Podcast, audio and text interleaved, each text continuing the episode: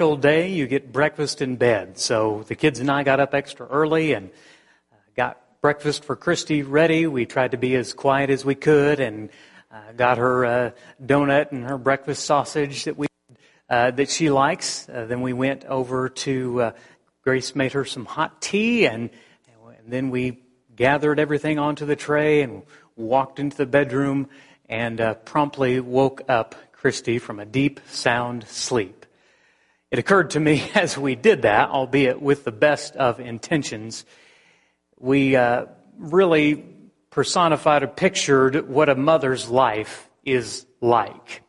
Uh, there's not a lot of free moments, as any mother can testify to. There's not a lot of time when you have, especially small children, uh, even moments of peace in the restroom uh, are often interrupted by someone knocking at the door or little tiny fingers creeping under the crack between the, the door and the floor. If you're a mom, you know what I'm talking about. Today, as we talk about Mother's Day and think about that, I want you to know that Mother's Day is kind of tricky for preachers. It's hard because although it's a special day, uh, there's some, some tricks to it. First of all, if you're speaking directly to mothers, uh, you've instantly left out half of the audience. Uh, you're speaking about something which you are not an expert. I'm certainly not a mother and have no experience with being a mother. I have a mother, but that's as far as my experience goes. So I speak about things of which I do not know and understand fully. It's hard because some people can't be mothers. They struggle with infertility. I've heard of moms or uh, moms that desire, young ladies that desire to be mothers who actually will skip church and stay home on Mother's Day because it's so hard. And if you're one of those mothers, if you're one of those young ladies, know that our hearts and our prayers are with you. It's a real thing. Uh, some of people have, did not have a, a good mother you had a bad mother, an abusive mother, a dysfunctional mom, an, an addicted mom. Um, and Mother's Day is hard. It's hard to, to come back to the wounds of the past. And there are people who are watching who, who have regrets as mothers over what they did or didn't do in the past.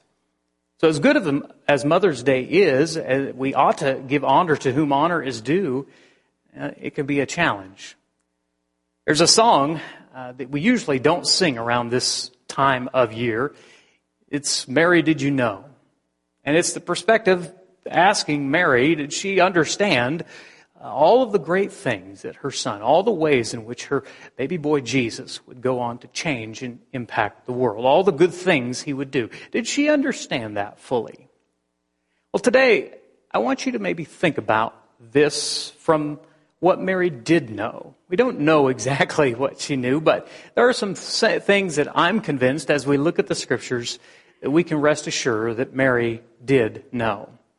And whether or not you are a mom, uh, these lessons will apply to you.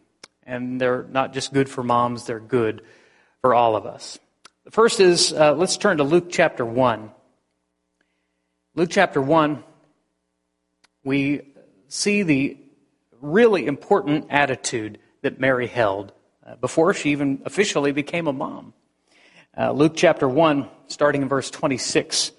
In the sixth month, the angel Gabriel was sent from God to a city of Galilee named Nazareth to a virgin betrothed to a man whose name was Joseph of the house of David.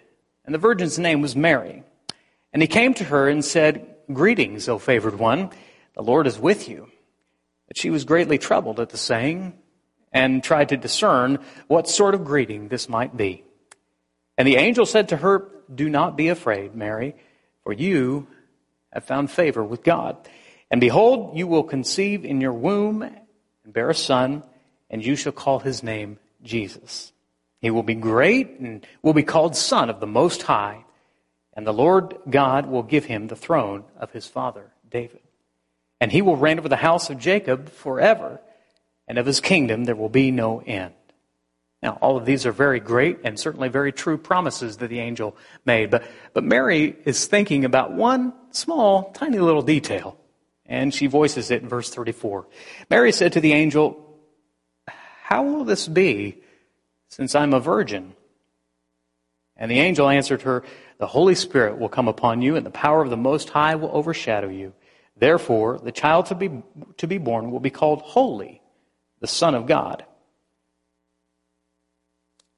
And what's interesting is the, the angel gives her an answer which probably doesn't help clarify uh, Mary's understanding at all. The Holy Spirit is going to come on me? Well, well, well, how am I supposed to explain that to my, my friends and, and, and, and my family and, and, to, to Joseph and, and to my parents? I mean, what, what does this mean? The angel goes on to say, verse 37, for nothing will be impossible with God. It's interesting. There are some people that don't believe that, that, that virgin birth was a real thing. They try to explain it away. They really believe that there are certain things that are just impossible for God to do. Course, we don't believe that. Nothing will be impossible with God, the angel says. And, and this is what I want to point out.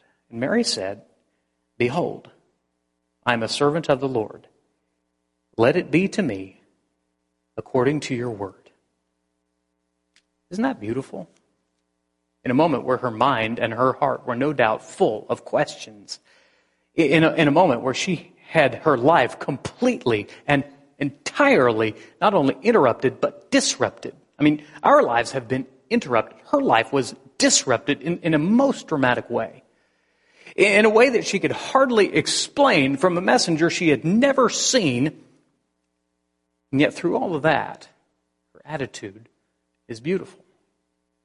She didn't understand. She very likely could not explain. And yet, she beautifully and humbly yielded to God. Mary knew that she was a steward. She wasn't the owner. She was a servant, not the master.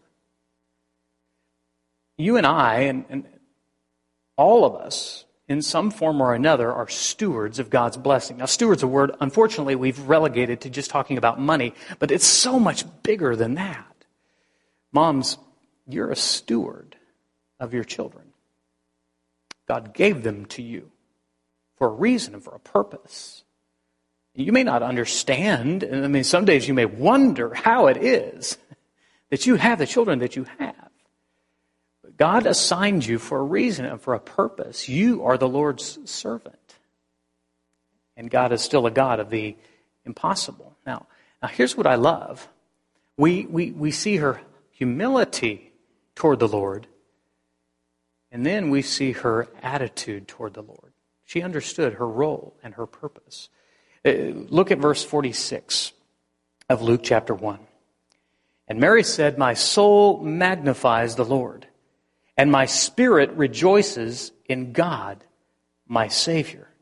For he has looked on the humble state of his servant. For behold, from now on all generations will call me blessed. For he who is mighty has done great things for me, and holy is his name. Mary understood. Mary understood not just who she was, but who God is. We sing that song. We sing that song of these verses right here. And this morning, if you're watching, uh, I would like for you to just close your eyes and listen to the song. And, and we, of course, we don't know how Mary sung it, but here's how we sing it. My soul magnifies the Lord. My spirit rejoices in God. My Savior, my soul magnifies the Lord. My spirit rejoices in God. Isn't that beautiful? Not just of, of the way it was sung, not just the words, but the humble state of a beautiful mother who had no idea about how to be a mom. And yet, when God said, This is the purpose I have for you, Mary, she says, I am the Lord's servant. And she continued to glorify God in all that she did. May we remember our role. Now, there are some people that raise Mary a little higher than I think even Mary would want to be raised. There are some people who, who almost worship Mary, and the scripture never calls us to do that. No, Mary herself said, I am the Lord's servant. God used her in wonderful ways, but we know that Mary was not perfect. We know that from our second lesson, a lesson that she was reminded of 12 years later. And the second lesson for us is to give yourself grace. Look at Luke chapter 2. Now, we fast forward here. Now, we, have gone from before Jesus' birth to when he's around age 12. And this is what the scripture says according to Luke. Now, his parents went to Jerusalem every year at the feast of the Passover. And when he was 12 years old, they went up according to the custom. And when the feast was ended, as they were returning, the boy Jesus stayed behind in Jerusalem. His parents did not know it, but supposing him to be in the group, they went about a day's journey and they began to search for him among their relatives and acquaintances. And when they did not find him, they returned to Jerusalem, searching for him. After three days, they found him in the temple, sitting among the teachers, listening to him and asking them questions. And all who heard were amazed at the understanding and his answers. And when his parents saw him, they were astonished. Now, astonished probably doesn't do it justice. There are times when parents sort of let their children run free. Uh, we're, we're missing family camp this year, but family camp for Northsiders who know, and I hope you plan to attend in future years, uh, is a time when really we're family. It's one giant family, and kids are kind of community property, if you will. And, and, I might see my children at the beginning of the day and maybe around mealtime, but, but they're off running wild. They're playing with their friends. They're in their classes. They're having a good time. Uh, they, they, they love the freedom. Mary and Joseph are in a, a similar kind of situation, Passover being a big deal. Lots of family, lots of people traveling together. And they just assume as they go along that Jesus is here somewhere. And they travel on for about a day and realize, uh, you, have you seen Jesus? I haven't seen him. Go check over there. Go go talk to some of his cousins. Maybe maybe John's seen him. No, no, I don't know. Where, what do you mean you don't know? I mean, you heard the angel. He told us to name him God with us. At this point, from what I can tell, God ain't with us. Now, can you imagine the panic in their hearts? Maybe you've been there as a mom or a parent. You, you took your, your little toddler shopping uh, you went to Target or Walmart and, and you're shopping and your, your little one's right kind of at your feet and you're, you're looking at clothes or you're looking at some things and all of a sudden you turn around where the child was and the child is no longer. You ever had that moment? And there's that moment when your heart just sinks and you begin to panic and the adrenaline comes up and the heart rate you know goes faster and you're looking around frantically and you don't see them and you begin to call their name louder and louder and louder until until hopefully you find the child. It's a scary moment for a parent. Imagine being in Mary and Joseph's position.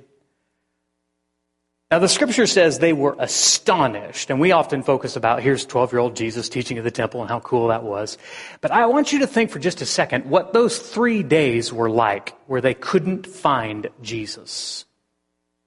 I mean, their heart rate had to be through the roof. Imagine the, the, the stress that they were under. Waking up day one. Where is he? Where is he? We gotta find him. I mean, going to bed not knowing where the Son of God that you had been given to steward was. Where is he? Where is he? And then at last they find him. They're in the temple. They see him. Is that? No, that couldn't be. He's, there's a bunch of teachers sitting around there. Well, there's a boy about Jesus' life. Go check it out. Now, can you imagine the, the moment that they see him and they, they, they catch his eye? You, you know what that's like as parents? Back to Walmart or Target and, you and you finally find your child and you see them and they're off in the toy section and they're, they're, they're just totally carefree. And you see him and you're, what the scripture says, astonished. It's this idea of simultaneous deep love and absolute furious anger. And you grab him by the shoulders. Oh, I'm so glad to see you. Oh, I'm so glad I found you. But I want to kill you. Can you, can you imagine that moment when they see him and they just, I mean, I don't know, did, did Mary and Joseph do the look? Did they, did they do that? Get over here. Stop teaching. Get, I know you don't tell me about your father's house. You get over here right now. I mean, just imagine this interaction. Certainly they knew who he was, but they were had to be overjoyed and at the same time completely frustrated with Jesus. Now, Jesus didn't do anything wrong, of course. I just want to point out this, this fact that as moms, even as dads, as parents, there's none of us who do it perfectly. Mary and Joseph didn't. You don't. And when God called you to be a mom to your children, in the days of social media where everybody's lives are perfect and filtered and all of that, it's easy for moms to feel a lot of pressure. Easy to feel like, I don't measure up. Easy to feel like, I, you know, I'm just not doing as much as these other moms. I'm not as good as a mom as this mom. I could never measure up to my mom. I mean, just all of these levels of pressure. And not from anyone else, but moms putting it on themselves. None of us is perfect, and none of us does it perfectly. And I want to remind you that when God called you to be a parent, to be a mom, He factored in everything. He knew that Mary and Joseph would get distracted for a few days and that Jesus would be working. God already knew that was going to happen. And when God called you to be a parent, He factored in your sin, your struggles, and your stupidity. He did. He knew that you wouldn't do it perfectly and He called you to do it anyway. He factored in all of that and he showed you grace. Romans 3:23, the famous verse is for all have sinned and fall short and sometimes moms feel like they're continually falling short. If you're a mom who feels like you're continually falling short, I want you to read verse 24 of Romans 3 because it's an important part. We need to join those two together. For all have sinned and fall short of the glory of God and are justified by His grace. Praise be to God. We don't have to do it perfectly, and including parenting. And if you're a, a mom and, and, and, your children are grown and raising their children, and, and you're filled with regret, you're, you're, you're filled with angst, you, you, you feel so almost remorseful over the time that you lost, just need to give yourself some grace. And maybe you need to apologize. Maybe you need to have a conversation. But don't short yourself on the grace that God extends to you and to everyone. Give yourself grace because God did. Regardless of what social media may portray, there are no perfect moms. No perfect moms exist. In fact, I, realized this when I, when I came upon a story and the reason I came upon the story was it was accompanied by this picture as I was scrolling through social media. I thought, well, this is an unusual picture, so I stopped and I read the following from a friend of mine who's a mom. She says, So last night, I sat myself in the bathroom floor, in the bathroom, on the floor, in pregnant mommy timeout. And I cried. I felt super overwhelmed by my running list of to dos. Take a shower. Notice there's mold. Add that to the list.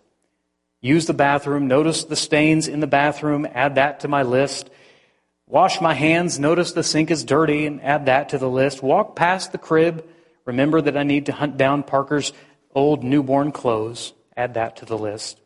Go make breakfast. Oh, we're out of milk. Add that to the list. There was nowhere in the house that I could go that there wasn't a reminder of something that I needed to do, somewhere that I was falling short. I think for a lot of moms, it's unending these days. This mental list, this management of the household. And I'll never understand how men can enter a house or a room and literally think of nothing but what they came in for. Either way, it got to me in that moment. Whether hormones or just too much to do or a baby coming or quarantine, it was just too much. So I sat on the floor, I shut the door, and I cried real hard.